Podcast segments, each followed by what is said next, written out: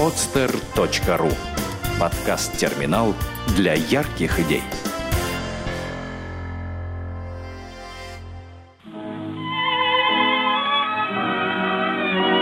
Дети войны. Подлинные истории. Хорошая память – залог счастливого будущего.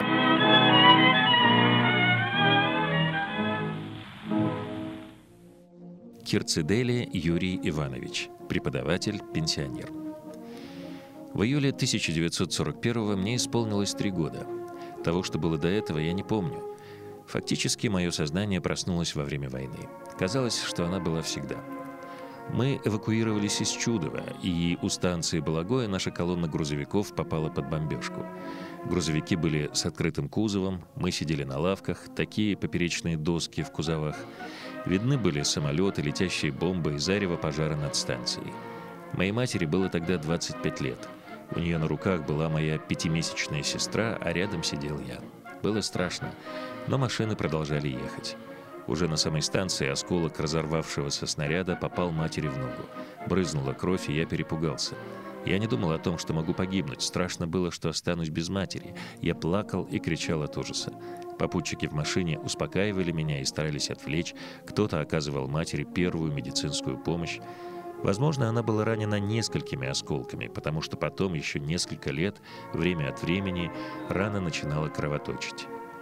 Вероятно, направляясь в Балагоя, мама надеялась сесть на поезд, идущий в Москву, потому что так проще всего было попасть в Пензенскую область.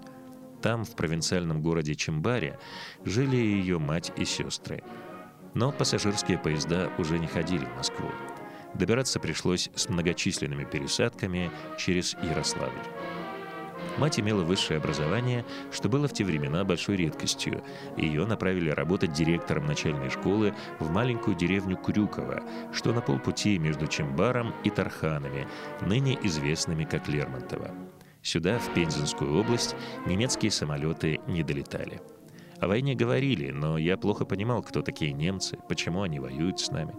Было ощущение постоянного присутствия войны. Помню деревенский дом, в котором мы жили. Самое отчетливое воспоминание, о котором я потом рассказывал в Ленинграде всем знакомым мальчишкам, что мылись мы в русской печи. У нее был очень высокий вход с заслонкой. Внутри стелили солому и мылись в тазу. Помню, я очень боялся лезть в печку. В то время не было автобусов. Матери приходилось ходить в Рано пешком, километров пять от дома. И однажды она забрала меня с собой, чтобы оставить на несколько дней у бабушки. Ей предстояла какая-то командировка. Мы шли пешком, было жарко, пекло солнце, ужасно хотелось пить.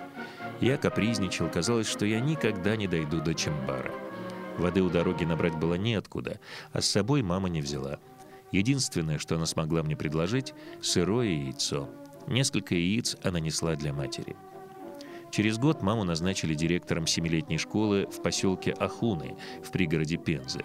Мне уже было 4 года. Детского сада в Ахунах не было, и мама, как директор школы, договорилась с директором детского дома, вывезенного из Ленинграда, и мы с сестрой ходили туда, как в детский сад. Нас кормили, мы играли, гуляли. Помню необыкновенно красивый сосновый лес, чистый, без травы, прозрачный бор. В Ахунах мать приобрела козу, чтобы поддержать детей.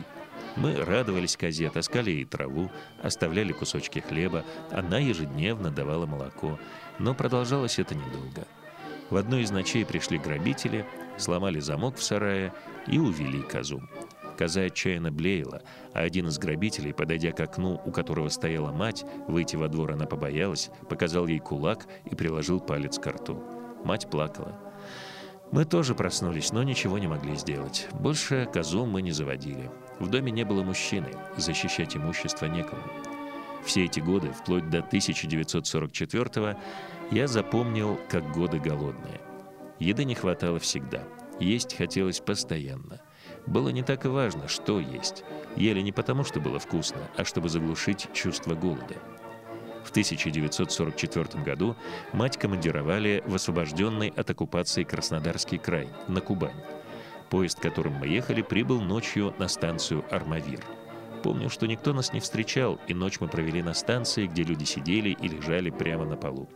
Утром мать обнаружила, что у нее украли сумку. Там были все документы, все деньги, которые она получила как подъемные при отъезде из Пензы, и продуктовые карточки. Она горько и громко заплакала на весь вокзал. Как уладили это дело, я не знаю, но к вечеру следующего дня пришла машина, и нас отвезли в станицу Тимиргуевскую. Здесь мать стала директором средней школы. К этому времени я уже знал, что мы воюем с Гитлером. Кубань меня поразила. Прежде всего, обилием еды. Видимо, немцы, отступая из Краснодарского края, рассчитывали вернуться и не разорили его. Сделано на podster.ru Скачать другие выпуски подкаста вы можете на podster.ru